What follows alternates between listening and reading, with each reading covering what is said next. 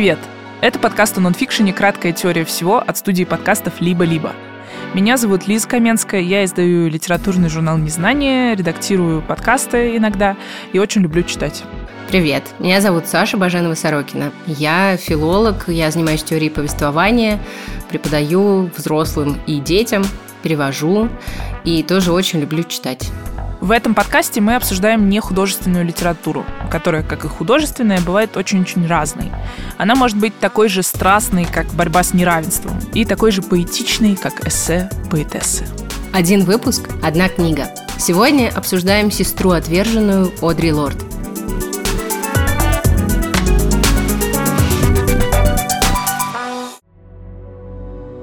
«Сестра отверженная» Одри Лорд, издательство No Kidding Press, 2022 год, переводчик Мира Тай.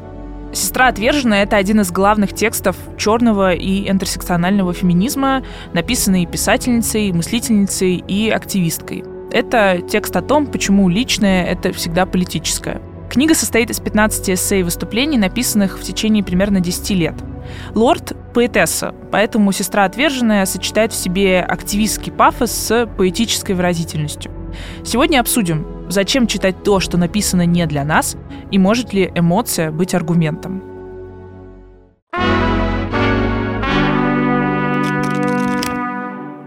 Кто здесь настолько зачарован собственным угнетением, что не может разглядеть отпечаток своего каблука на лице другой женщины? Что ты чувствуешь, Саша? Узнавание. Болезненное узнавание.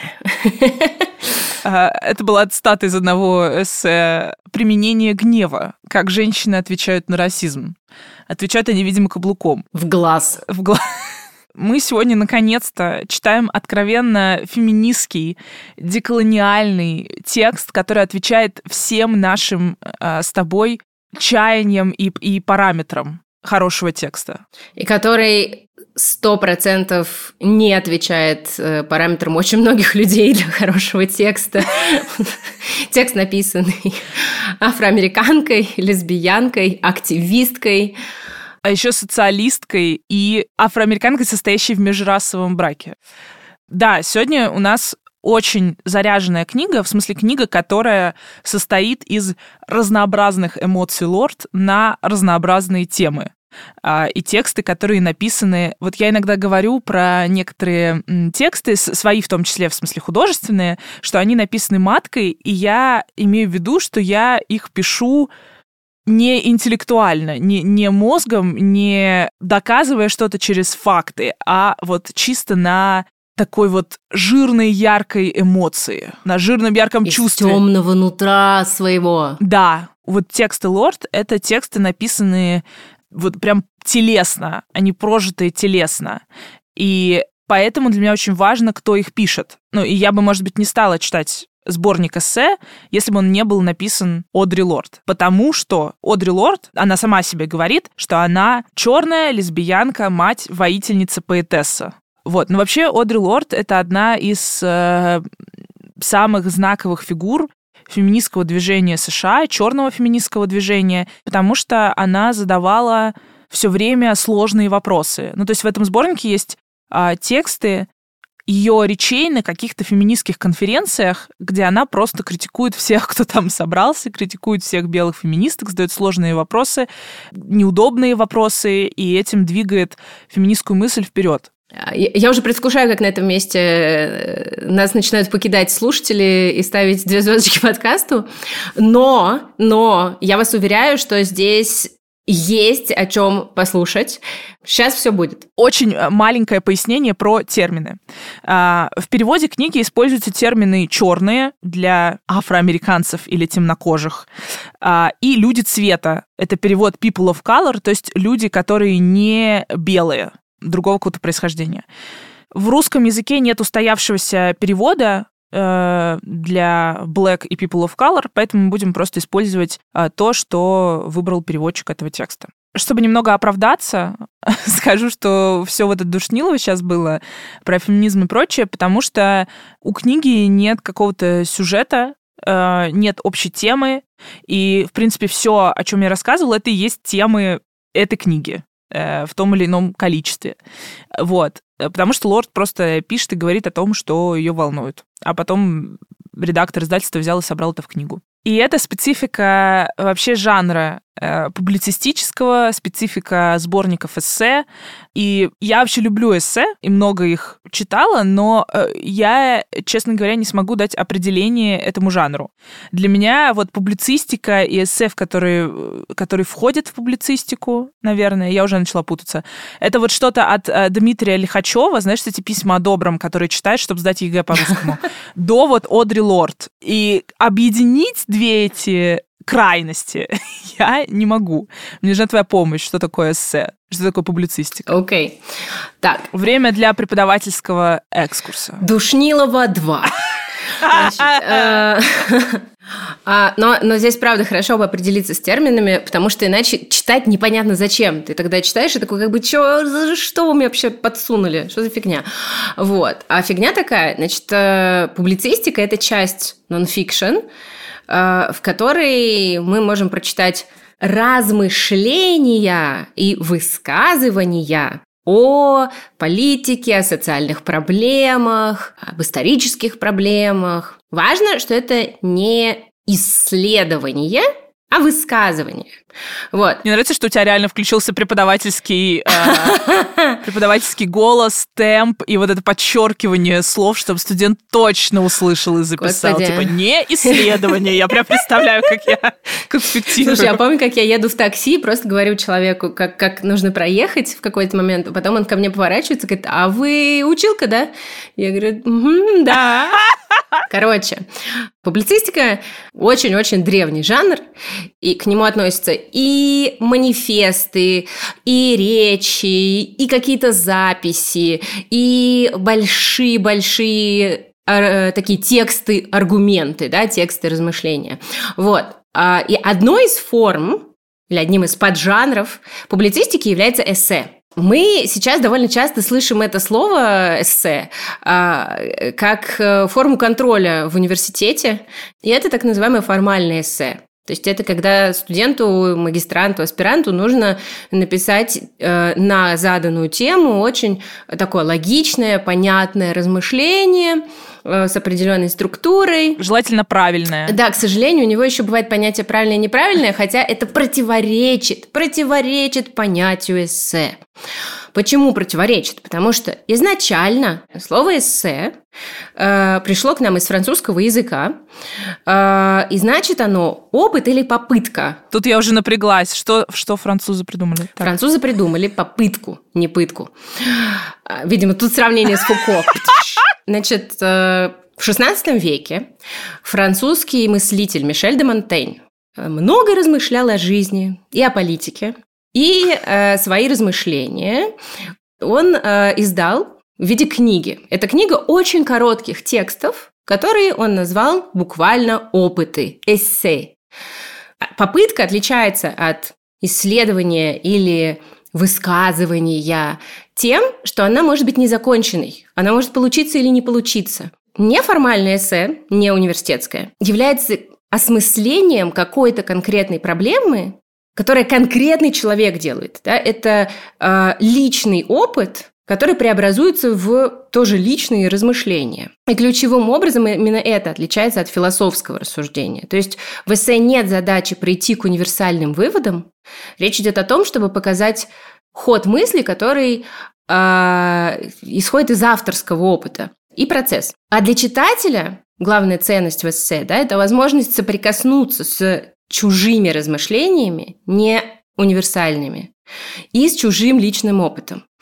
Вот. Но еще эссе – это именно литературный жанр. То есть его авторы пользуются литературными приемами, сравнениями, метафорами, гиперболами. Здесь важно, насколько язык хорош, да? то есть его эстетическая роль. Ну и во многом от эстетической роли убедительность да, зависит. Да, да, да. То есть это здесь страшно важна старая добрая риторика, убедить кого-то да, да, нужно. Да. Вот. И во многом эссе помогают автору и его читателю найти новый язык для разговора о чем-то, что э, либо умалчивалось, э, либо э, стояло как столб, что вот так надо. А автор эссе такой, а может, не так надо. да, и поэтому он размышляет, или она, о смерти, о сексе, об опыте материнства, отцовства, о творческом процессе, творческих неудачах по-новому. Ключ не в результате. Ключ в процессе и в нашем соприкосновении. Тогда логично обсудить, как мне кажется, как черной лесбиянке, воительницы матери удалось нас вовлечь э, в свой ход размышлений и вообще конечно, то, насколько мы можем присоединиться к ее этим размышлениям, учитывая, что текст был издан на английском в 84-м, а переведен и издан в 2022. В 84-м вышли книгой, а куча этих текстов, они в 70-е написаны. Раньше еще, да. Я хочу э, начать тогда обсуждение с эссе применения эротического. Эротическое как сила которое вообще изначально было докладом на конференции по истории женщин. Она в этом выступлении говорит о том, что э, ее сексуальность и вообще женская сексуальность, она как бы подавляется патриархатом. И Лорд пишет, что вот это эротическое некоторое в среднем роде. То есть это даже не то, что ты вот сексуальная как женщина, это не про это, а про эм, некий эротический заряд, который вот в ней, как в женщине, существует и дает ей силу. То есть, на самом деле, мне кажется, это такое фрейдистское типа либидо. Во! Не то, я хотела сказать, что у Фрейда есть буквально то, что она берет. Эрос и Танатос, борьба жизни и смерти. Да? Эрос движется к жизни, частью которой, да, является размножение, но только частью, и наслаждение. Угу. А и смерти, которая завязана на отсутствии чувств, подавлении, да. И, соответственно, отсутствие наслаждения. Да, и отсутствие наслаждения. Да. Совершенно точно. То есть я уверена, что это у нее тут фрейдовская как раз дихотомия. Да, и, в общем, Полорд эм, это лишает э, ее и вообще всех женщин этого источника силы, из которого в том числе рождается творчество. И она под творчеством подразумевает не то, что мы все должны писать стихи или э, картины рисовать, а именно вот это вот ощущение вдохновленности и эм, творение, создание чего-либо. И это эссе, которое показывает риторическую силу Одри Лорд. Потому что там есть мой любимый, один из моих да! любимых моментов в книге. Про а, маргарин! Сейчас. Еще, да. Меня особенно радует, что это на странице 69, но просто сообщаю. Во время Второй мировой войны мы покупали запечатанные пластиковые пакеты белого неокрашенного маргарина с крошечной яркой капсулой желтого красителя, как топаз, примостившийся под прозрачной оболочкой. Мы оставляли маргарин на некоторое время подтаять, а потом сдавливали эту маленькую капсулу, чтобы она лопнула внутри упаковки и выпустила свою яркую желтизну в мягкую, бледную массу маргарина – Затем, осторожно сжимая ее между пальцами, мы мягко разминали маргарин взад и вперед, снова и снова, пока цвет не распространялся по всему фунтовому пакету маргарина, окрашивая его полностью. Я вижу эротическое таким ядром внутри себя. Ну и дальше она описывает, в общем, а, как эротическое это такое же ядро, и это очень яркий образ. Ну, помимо того, что я не знала, что маргарин продавался белым, и потом его надо было окрашивать. Ну, э, это отдельный, э, так сказать, прикол. Вот, но э, этот образ, он абсолютно захватывает. То есть даже если бы я читала и думала, ну, не знаю, там, эротическое, может, не так важно, я этого в себе не чувствую, этот образ меня просто втягивает в текст, и я такая, ну да, но она все правильно сказала. Я абсолютно согласна. После маргарина я Содри Лорд. Да, я тоже. Причем мне кажется офигенным, что она использует настолько, как будто бы не секси штуку. Блин, война, отвратительный продукт, который как бы... Краситель. Краситель.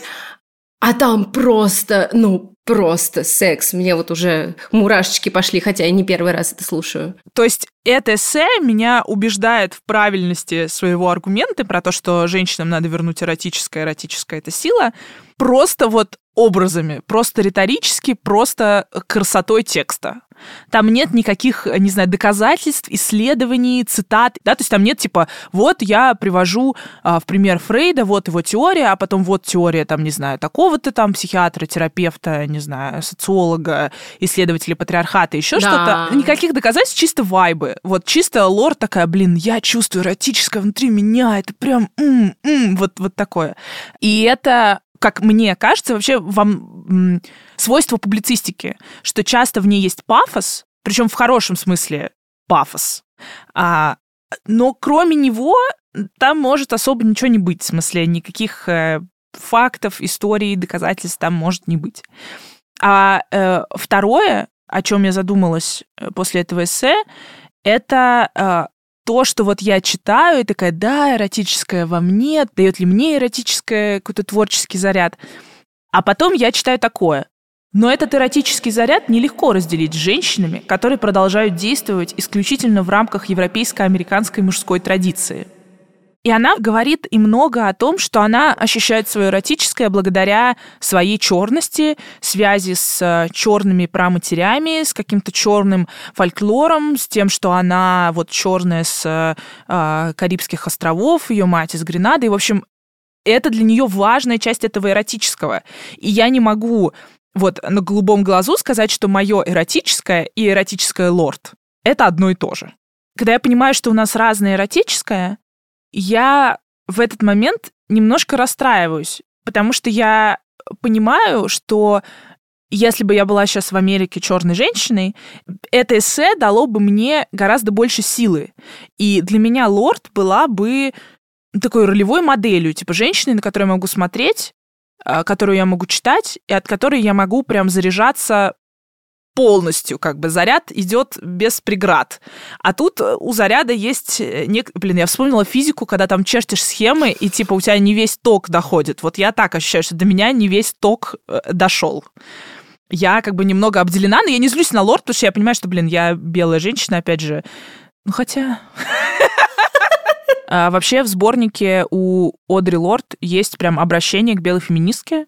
Оно так и называется «Открытое письмо к Мэри Дейли».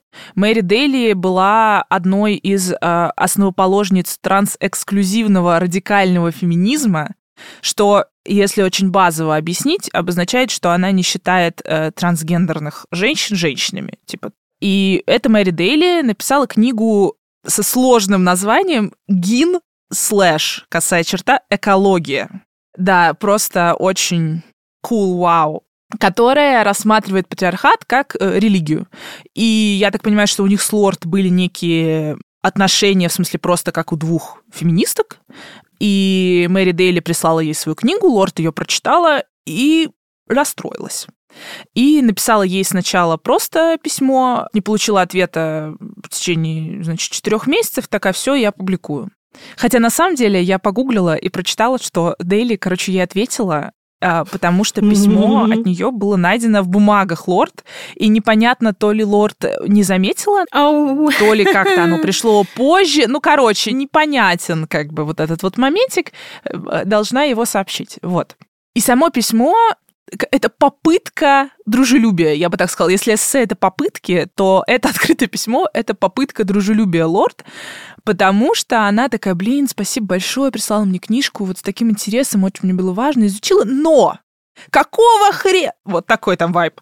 И она, в общем, предъявляет э, претензии к Дейли, что раз та рассматривает патриархат как религию, то она много говорит о религии, там приводит в пример разные мифы, но все вот это, это исключительно из западного мира у нее есть в библиографии несколько э, текстов черных феминисток, но, значит, Лорд ей пишет, типа, слушай, такое ощущение, что ты просто их пролистала, выбрала там фрагменты, которые тебе подходят под твои аргументы, вставила их и как бы счастливо живешь. Есть ощущение, что ты просто поленилась. Не поинтересовалась. Не поинтересовалась, но, знаешь, я эмоционально с лорд, то есть я читаю и такая, да, блин, вот лицемерка, что ты... Надо было лучше, надо было лучше. Но есть небольшая часть меня, то есть я представляю, да, что вот э, я живу в России, я там думаю, блин, да, вот надо думать о том, что там в России живут еще другие э, вообще народы, другие национальности, и там, если я про что-то пишу, прикольно было бы изучить, что вот там у них и так далее. Но я как бы понимаю трудности, которые с этим связаны, потому что нужно реально, э, ну, короче, быстрее написать текст, не делая этого. Ну, слушай, вот для меня это не так совершенно точно, потому что мне искренне кажется, что в США в 70-е ситуация совершенно другая, потому что борьба за права э, темнокожего населения абсолютно на другом уровне находится, чем, к сожалению, да, э, борьба... На более высоком? Конечно, чем борьба за э, у нас, за права самоопределения разных э, этнических э, групп, да, потому что это, во-первых, противостояние дихотомии, mm-hmm в России есть буквально сотни этносов да, больше сотни этносов, mm. вот, разных. И... Там не все такое черно-белое, как в Америке. Как вам мои риторические способности?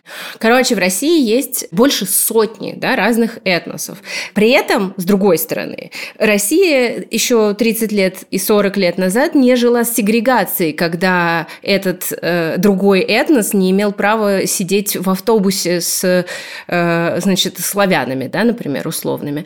То есть ситуация сильно другая политически. И угнетение на уровне социальном и политическом другое.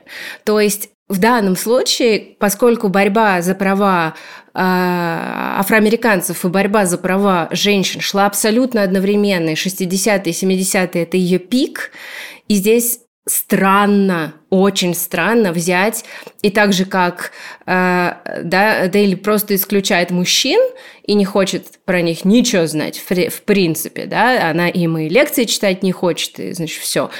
С ними до свидания. Потому что она радфемка. Да. Также она не хочет узнать про женщин, с которыми вместе она борется. И вот то есть получается, что она двигается только по одному... Вот ты сильно к лорд подключилась, у лорд получилось, да? Да. Дело в том, что я часто чувствую, что у меня отняли часть моих идентичностей, потому что, например, вот кто такие мои камчедальские итальянские предки? Что это вообще за люди? Что с ними делали? Какая у них история? Могу ли я показать себе свое, вот свое лицо, посмотреть на себя в зеркало и как-то точно понять, да, я вот с этими людьми? Ни, нифига, да? Итальянский язык вымер просто, его нет. Я очень мало знаю, и я собираю по там, крупицам книжки там, про, например, э, фольклор Дальнего Востока России, да, там вот такие штуки. И когда я читаю, что вот, вот богини из Тринидада и Табагу, а вот богини из Гренады, и вот я про них знаю, для меня это тоже как бы очень круто и то, чего мне не хватает. Я понимаю, что здесь у нас опыт различный. И я понимаю, что э, женщине радфем-активистке, которая очень хочет набрать аудиторию, в которой, извините, просто огромный процент женщин могли бы быть темнокожими женщинами, Ей нужно не делать усилий и набрать 90 вариантов этносов, да? Ей нужно, например, Одри Лорд почитать и поцитировать побольше. Ладно, Одри Лорд меня не убедила, но убедила ты. А, засчитано. Засчитано. Это эссе. Но ты знаешь, ты вот сейчас говорила про свою идентичность эм, национальную, да, или э, этническую свою принадлежность. А для меня вот это вот незнание корней перекладывается на э, сексуальную идентичность, потому что я э, не могу взять и прочитать книгу типа «История лесбиянок в Российской империи». Когда я гуглю на английском все это, на английском можно про это прочитать хотя бы про 20 век, но книг реально много, типа это не одна книга, это там, ну, сотни книг. Да. Вот, и я здесь завидую очень Лорд, что у нее есть с чем соединиться, и что она сейчас для кого-то в Америке такая вот персона, которую можно прочитать или про которую можно прочитать. Сто процентов. Потому что ролевую модель хочется иметь, абсолютно точно. Короче, когда я читаю «Лорд», я понимаю, что у нас очень разные контексты, при этом я постоянно пытаюсь что-то э, у нее перенести на свой опыт на свой женский опыт, на свой негетеросексуальный опыт и так далее. При этом я понимаю, что все равно это некая моя фантазия о том, как она жила или как живут сейчас в Америке, на что там, не знаю, опираются черные лесбиянки. Может, они вообще лорд не читают, и она им нахрен не нужна, и ее невозможно найти. Мне кажется, мы вообще живем в этом смысле э, с постепенно разрушающейся, лично, например, у меня, но далеко не у всех, фантазией об Америке как о лучшем мире. Потому что в России это такой большой нарратив, да, э, это совершенно классическая идея, что что в Америке, в США, в стране победившего капитализма, все лучше, все работает лучше, борьба за права идет лучше. Вот я сама это сегодня говорила, да? Вот. А, значит, э, видимость лучше, книжек больше по нужным нам темам. И это прикольно, потому что одна, одно из эссе, которое взорвало мне мозг местами, а, это совершенно восхитительное путешествие в Россию. Скорее в СССР. Да, да, где, ну, она так называется, да, но, конечно, приезжала-то она в СССР, и где есть вот эта фантазия об СССР. А можно я цитату вот эту зачитаю в начале? Она просто великая, про то, что ей снится секс с женщиной в гуме. Да! Там, как взглянуть по-другому на Москву. Сейчас всем москвичам или всем, кто когда-либо был в ГУМе, э, навострите ушки. Лорд прям в самом начале пишет, что она вот вернулась недавно из России, и ей все снится Москва. В одном сне я занималась любовью с женщиной за стеллажом с одеждой в московском ГУМе. Женщина почувствовала себя плохо. Мы поднялись на другой этаж, и я сказала медсестре, ей нужно в больницу. Медсестра ответила, Хорошо, везите ее туда и скажите, что ей нужен рентген почек и мозга. А я возразила, нет, они не будут делать такое по моей просьбе. Тогда она очень странно посмотрела на меня и сказала, конечно, будут. И тут я осознала, что я в России, и что лекарства и медицинское обслуживание и все остальное здесь бесплатное. И это, типа, первая страница этого эссе. И это, ну, я даже не знаю, с чего начать, как бы, да, секс с женщиной в гуме или с того, что там всегда была штатная медсестра, и лорд как бы больше шокирует не то, что ей снится, что она занимается гомосексуальным сексом в СССР, а то, что там все бесплатное. Вот, ну да, и ее фантазия, конечно, это фантазия о равенстве. И для нее СССР — это ну, в каком-то смысле воплощение надежды. Типа вот где-то они пытаются разрушить все это неравенство, все эти оковы снять и жить э, счастливо. И вот она приезжает в СССР, и ей в основном показывают парадную Москву. Ну, типа она туристка, ее агентство «Интурист» водит по достопримечательностям и показывает, как у нас здесь классно, рабочим классно, всем классно, вот еда в столовке.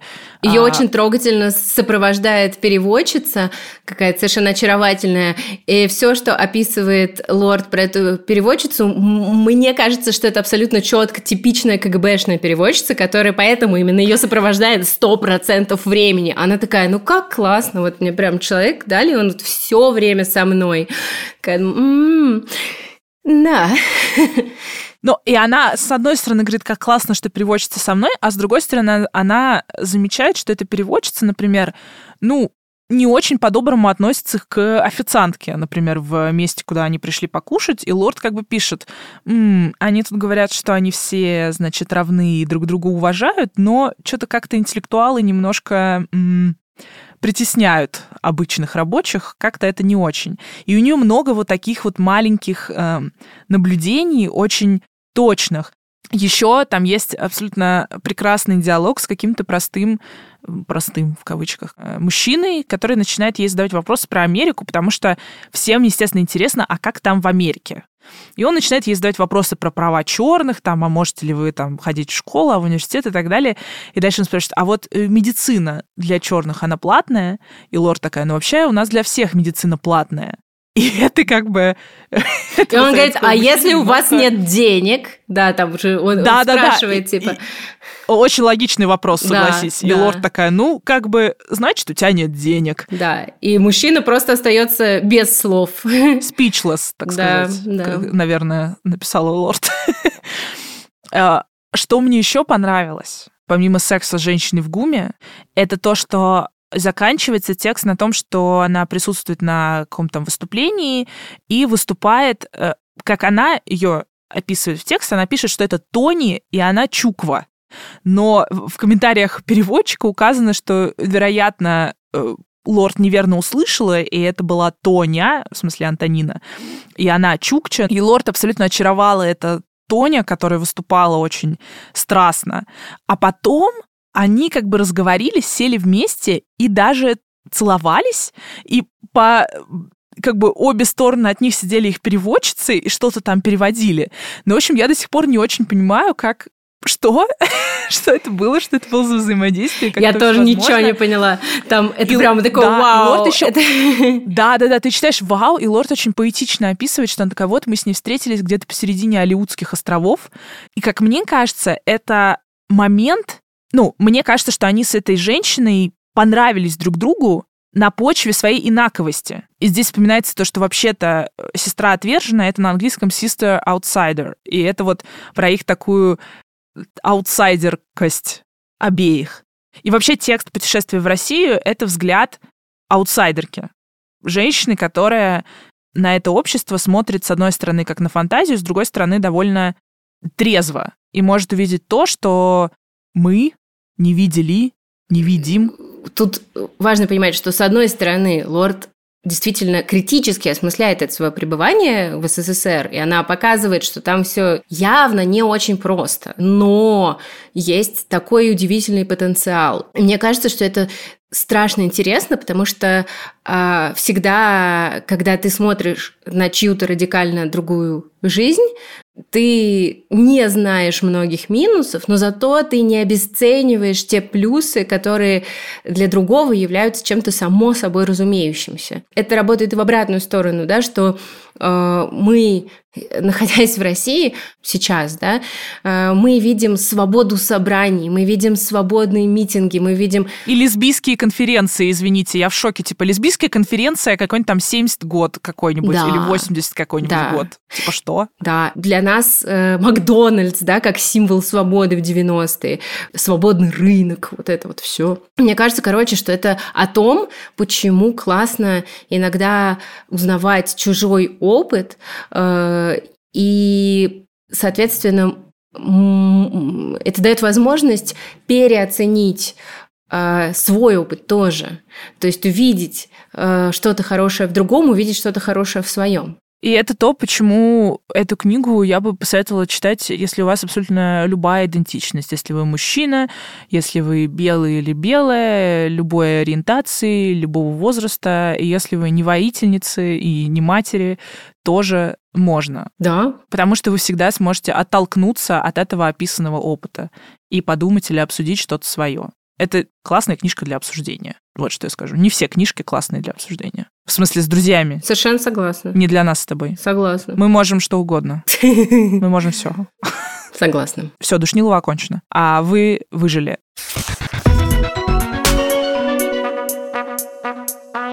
Перейдем к рекомендациям. Первое — это еще одна книга Одри Лорд. Простите, не могу никак без этой книги. Называется «Зами. Как по-новому писать мое имя». Это мемуары Одри Лорд, которые тоже издали No Kidding Press. Это ключевой для мемуарного жанра текст, который только сейчас, естественно, переведен на русский, эм, который рассказывает о взрослении молодой черной квир-женщины в Нью-Йорке 50-х годов. А, в общем, классная книга про абсолютно иной опыт, чем у меня, например. Я думаю, что чем у всех, кто нас слушает. Вторая рекомендация – это книга Лидии Гинзбург «Записки блокадного человека». Советская писательница, филолог и исследовательница Лидия Гинзбург пережила блокаду Ленинграда, а ее мать в эту же блокаду умерла от дистрофии. И в годы блокады Гинзбург обнаруживает, что она не понимает, как передать в словах переживаемый ею опыт. Соответственно, в своих записках она ставит целью найти точнее, изобрести язык для разговора об этой абсолютной катастрофе. Это один из самых недооцененных примеров эссеистики на русском языке. Мне кажется, это нужно исправлять. Третья рекомендация – это книга «Однажды я буду свободной», книга о Катарине Тайкон, авторки Лавен Махтади, издательство «Белая ворона». Книга шведской журналистки о жизни и творчестве Катарины Тайкон, знаменитой писательницы Рома из Швеции. Но помимо того, что это биография этой писательницы, это еще история о борьбе за права человека, о женской судьбе и об истории ромов, причем начиная с 16 века и до наших дней. Конечно, в основном она говорит про Швецию, но не только. А, это книга, в которой гораздо больше фактов, а, чем Лорд, но при этом очень много эмоционального заряда. И последняя рекомендация – это избранные эссе Дэвида Фостера Уоллеса. Мужчина белый, цисгендерный, совершенно точно абьюзивный. Наконец-то мы пришли к классикам. Значит, Дэвид Фостер Уоллес – это совершенно другой тип эссеистики, чем все, что мы до этого перечислили. А, это культовый американский писатель и преподаватель литературного мастерства, рассказывает о своих мнениях и о жизни, о жизни и мнениях. Тут есть э, награды в области порнографии, фестиваль поедания омаров, по-моему, в штате Мэн, э, заметки со съемок фильма «Шоссе в никуда» Дэвида Линча, теннис. И вообще еще что только не. Это такой срез американской жизни 90-х годов 20 века. И Уоллес пишет сложно, то есть буквально запутанно часто, и как будто только от головы, но на самом деле он передает очень много сложных эмоций, через этот сложный перегруженный язык. Очень советую. Страдающий, белый, американский мужчина. Что может быть лучше? Э, список всех рекомендаций будет в описании. Спасибо, что послушали нас. Если мы вам понравились и понравился этот эпизод, расскажите о нем друзьям, пришлите им ссылку, запостите ее в соцсети и поставьте нам оценку и, может быть, даже напишите отзыв на той платформе, на которой вы нас слушаете. Нам с Сашей будет очень приятно, а для подкаста это будет полезно. Можно также оставить обратную связь через наш телеграм-бот, ссылка на который есть в описании выпуска. Там же, где и список книг. Это был подкаст «Краткая теория всего» от студии «Либо-либо». Над подкастом работали продюсерка Настя Медведева, редакторка Настя Якубовская, звукорежиссер Юра Шустицкий, а джингл написала Кира Вайнштейн.